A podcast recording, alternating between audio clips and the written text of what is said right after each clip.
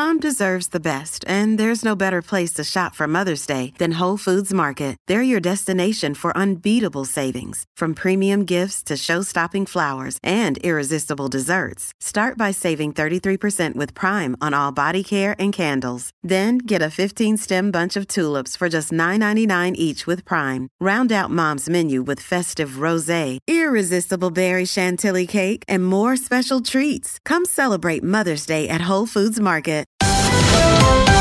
You're listening to On Point with Alex Pearson on Global News Radio.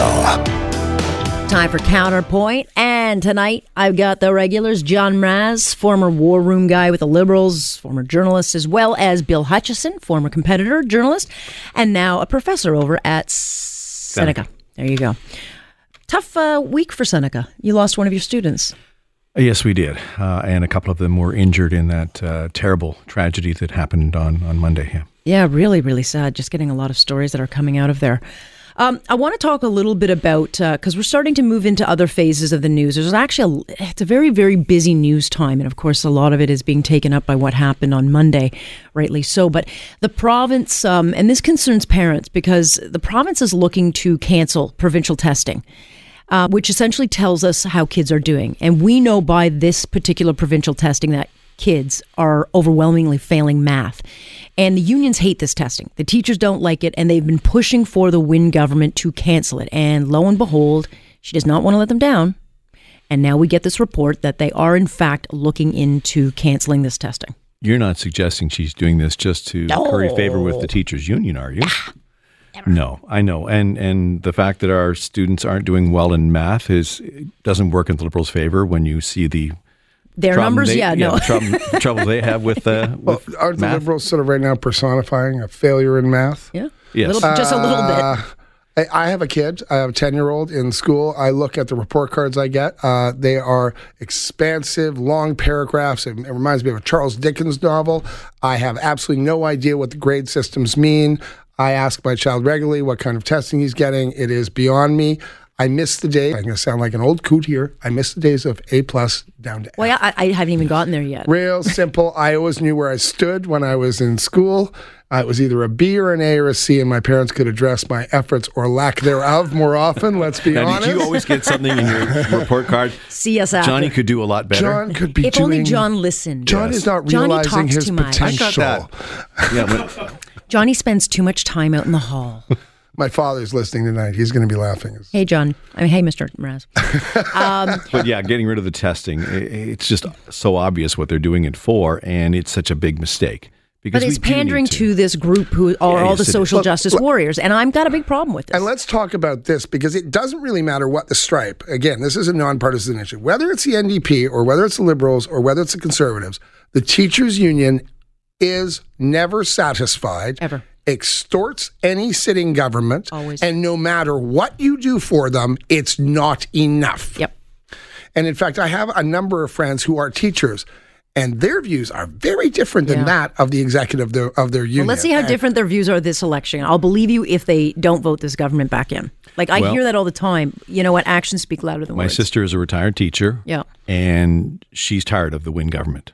'Cause I do I'm- hear it. I'm I just don't actually see the surprised results. Yeah. how vociferously she argues against this government. So Yeah, because the one thing, I mean, my child's five. Yours, is, your boy's a little bit older. Yeah, he's 10. I mean, you hear it all the time where the teachers kind of roll their eyes when you talk about the curriculum, and they're like, "I know, I know," and they, they kind of they do what they can, but there's just so much of this social engineering that they have to to, to My carry son's out. teacher, uh, Mr. Panamsky, is extraordinary. I'm delighted that he is my son's teacher, and I look at the amount of paperwork and these, like I said, they're like multi-layered exegesis that he has to write, and he is he is constricted, he's constrained by formulas and theories that change every year or two, and he is frustrated by it. I believe he hasn't told me that, but I can sort of see the exasperation.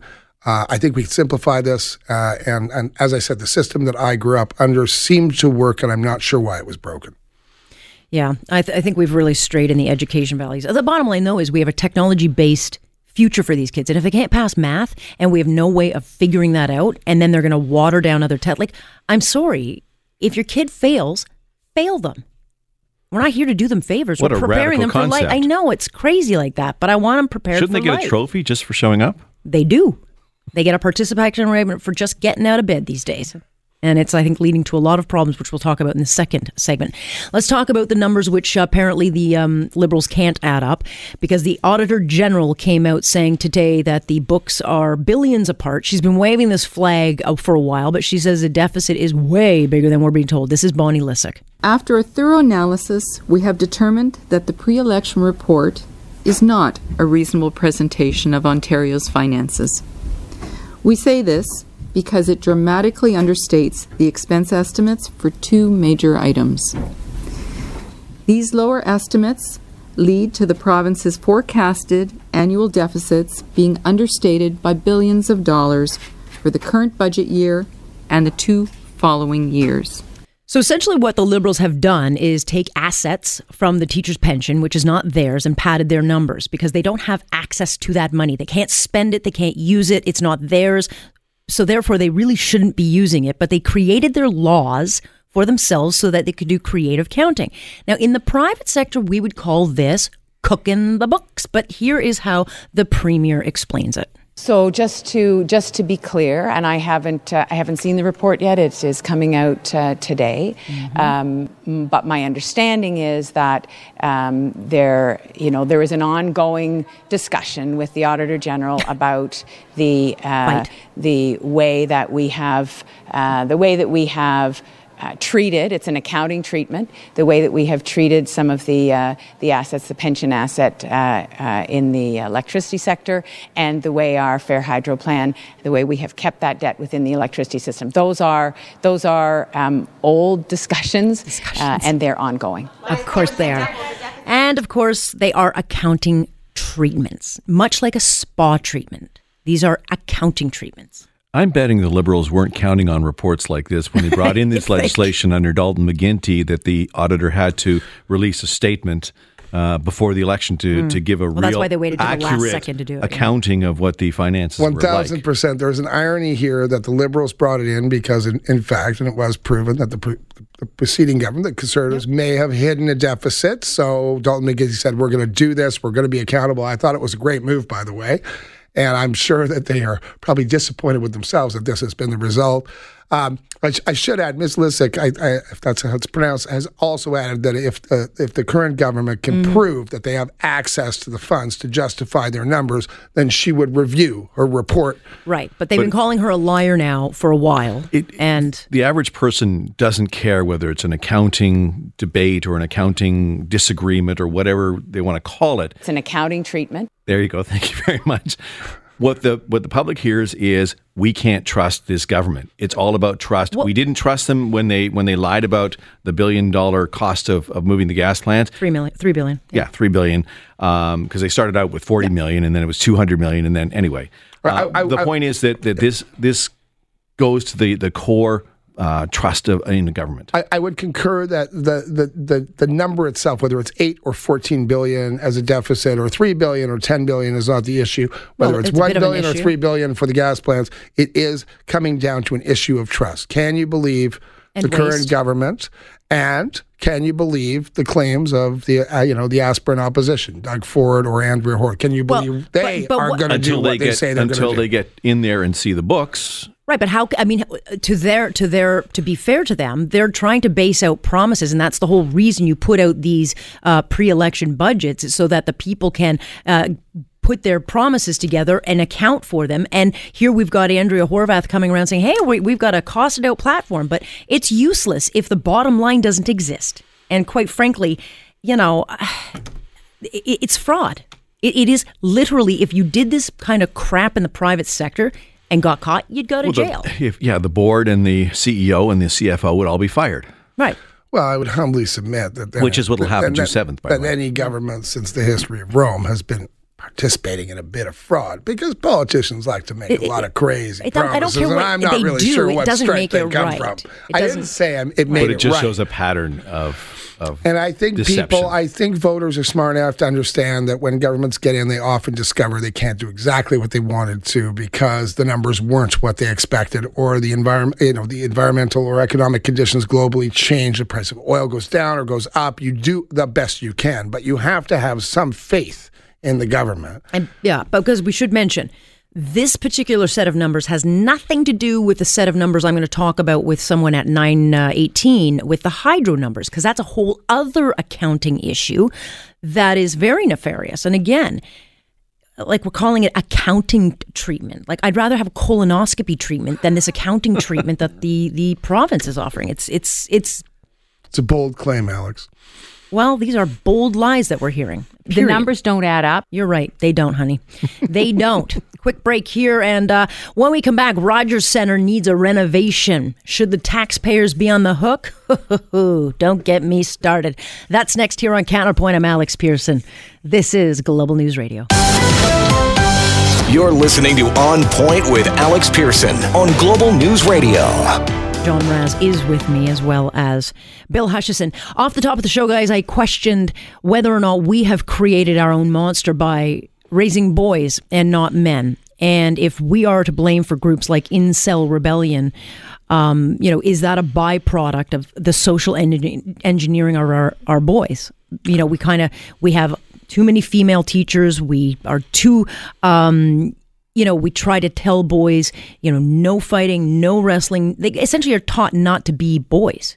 I'm sorry, society doesn't have to take the responsibility for for this guy uh, and for this this kind of reaction. 100% with Bill here. And if every guy I knew in high school and college who occasionally did not get the attention of women that they wanted did this, you'd have a wholesale slaughter on a daily basis around the world. Part of being a man and part of being a woman is you work towards healthy relationships and you cannot you can't, you, you can't be entitled to anything Well, this but we, is they this are, is porn though. culture No, no, no, no. I This agree is we that have a generation of of boys growing up who are given everything, told everything's great. You know, we are literally. I agree that we engineering blurred the lines a Yeah. lot, and boys are held back from being boys. They're And not I think- taught leadership. I think one of the problems that we have with a lot of kids with their their attention problems in classroom is because we don't have them out on Yeah. on the playground, getting rid of that energy. Uh, and and I think that would make a big difference for these for these. I do too, because And boys are wired differently, whether we like it or not. You just are. I mean, my boy, you know, you- whether you want to wrestle, they're not allowed to wrestle. They're not allowed to play fight. They're not allowed to yell. They're not allowed to. They're not allowed to play rough. I would also add, and I haven't heard a lot of conversation about this. I, I was talking about this today. Uh, that th- th- there's a there's a, a culture of pornography even amongst high school students. My my son isn't in high school yet, uh, and pornography is so ubiquitous, so everywhere, so free, and teaches the sickest values of expectation, of misogyny, of domination. That there's an entire. I've I've had kids in my war rooms work for me whose attitudes towards sexuality were I, th- I thought were so perverse and entitled. Yeah, but that's parenting. I, I couldn't sorry, agree more. I couldn't parents- agree more. Go, let's go back to Bill. Let's not blame society. It's parenting. and and give this guy any sort of pass. Oh, I'm not giving them a pass, yeah. but I'm saying we need to take more control. It's not enough to say, well, they'll, well, they'll get it, they'll get it. Okay, then don't hand them an iPad at three years of age and let them roam free. and Period. surf. Yeah, and and to your point, it's not just boys that are affected by this. It's it's girls. I've seen uh, young girls that just have this attitude that oh, I'll, I'll just take this you know this picture and, Yeah. and send it to and, And then I'll get mad at you because you react to my picture. yeah, and, and I just I think I think we've given way too highly much. problem there. The sexualized Pandora's box has been social open. How do you- media how do you put it back environment? in? Yeah, and, and and people are boasting and bragging and lying about what's going on for them in their lives, and everybody has a pulpit, whether it's on Facebook or and everybody has access to seemingly whatever they want. Uh, you know, with with apps like uh, Grindr or any of those. Do you of- teach your son to hold the door open for women?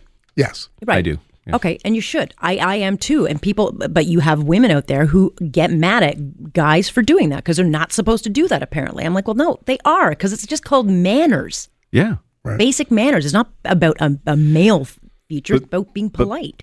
before social media and all the connections, guys like this would have been loners and would have had their own problems. But they wouldn't have been able to connect to other Right. people that have these issues and have these weird th- thoughts and Cre- these- creating communities of, of Yeah, disgruntled that's exactly psychopaths yeah. who are teaching each other the worst practices Yeah. and But who how do s- thereby feel validated in their feelings. What I, one thing I you thought was back in the interesting is? I refused to use his name. This this malfeasant, this murderer, uh, was getting help for his mental illness. I I mean, It could there- have been, maybe. You know, no, no. In fact, he was in two programs. I sort of have, have done some of the research. So it, it's not even that people didn't reach out to him and try and help him There may not navigate his Asperger's, uh, et cetera.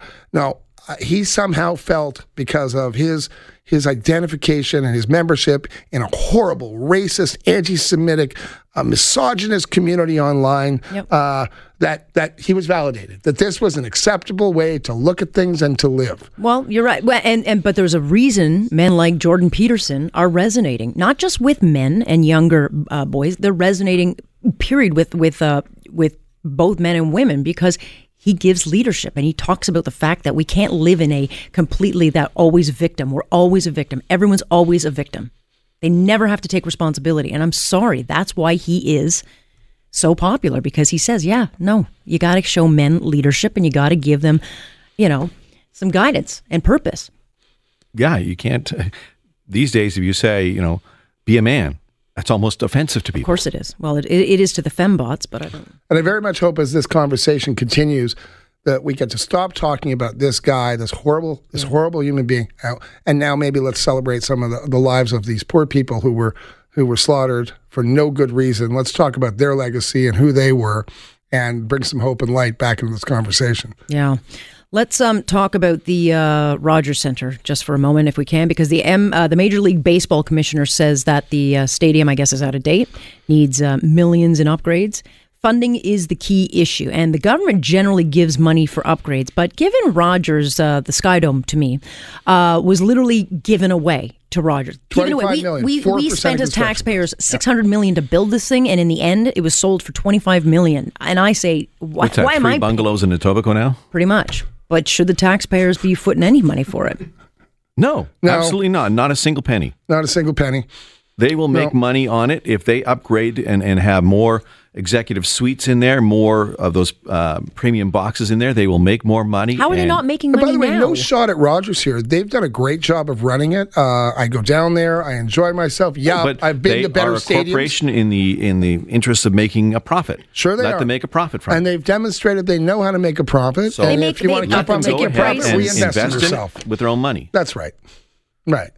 You know, so It's not like you don't pay enough for beer, popcorn, shirts, paraphernalia. Uh, dogs. Twelve Like, dollars for hot dogs. yeah, they, they they do okay, but I don't think the the taxpayers and and I don't I maybe it's because I'm not a major sports fan, but I don't. I am. What's wrong with it. I'm a it? huge sports fan, What's and I don't with the think stadium? that the government should not be involved in, in building sports facilities like that. No, I don't. I don't think so either. But is there something majorly out of date that I'm missing here? when it compares to other stadiums that I've been to around North America, it is it's a little bit dated. It's a little bit all, all they have other amenities uh, and, and and sort of better restaurants, better bars, better better. It's the go to- suites. It's yeah. the big Yeah, and the- suites and the that they big can suites. sell to corporations. Right, you know. And they're not quite the same standard as, as some of the newer stadiums.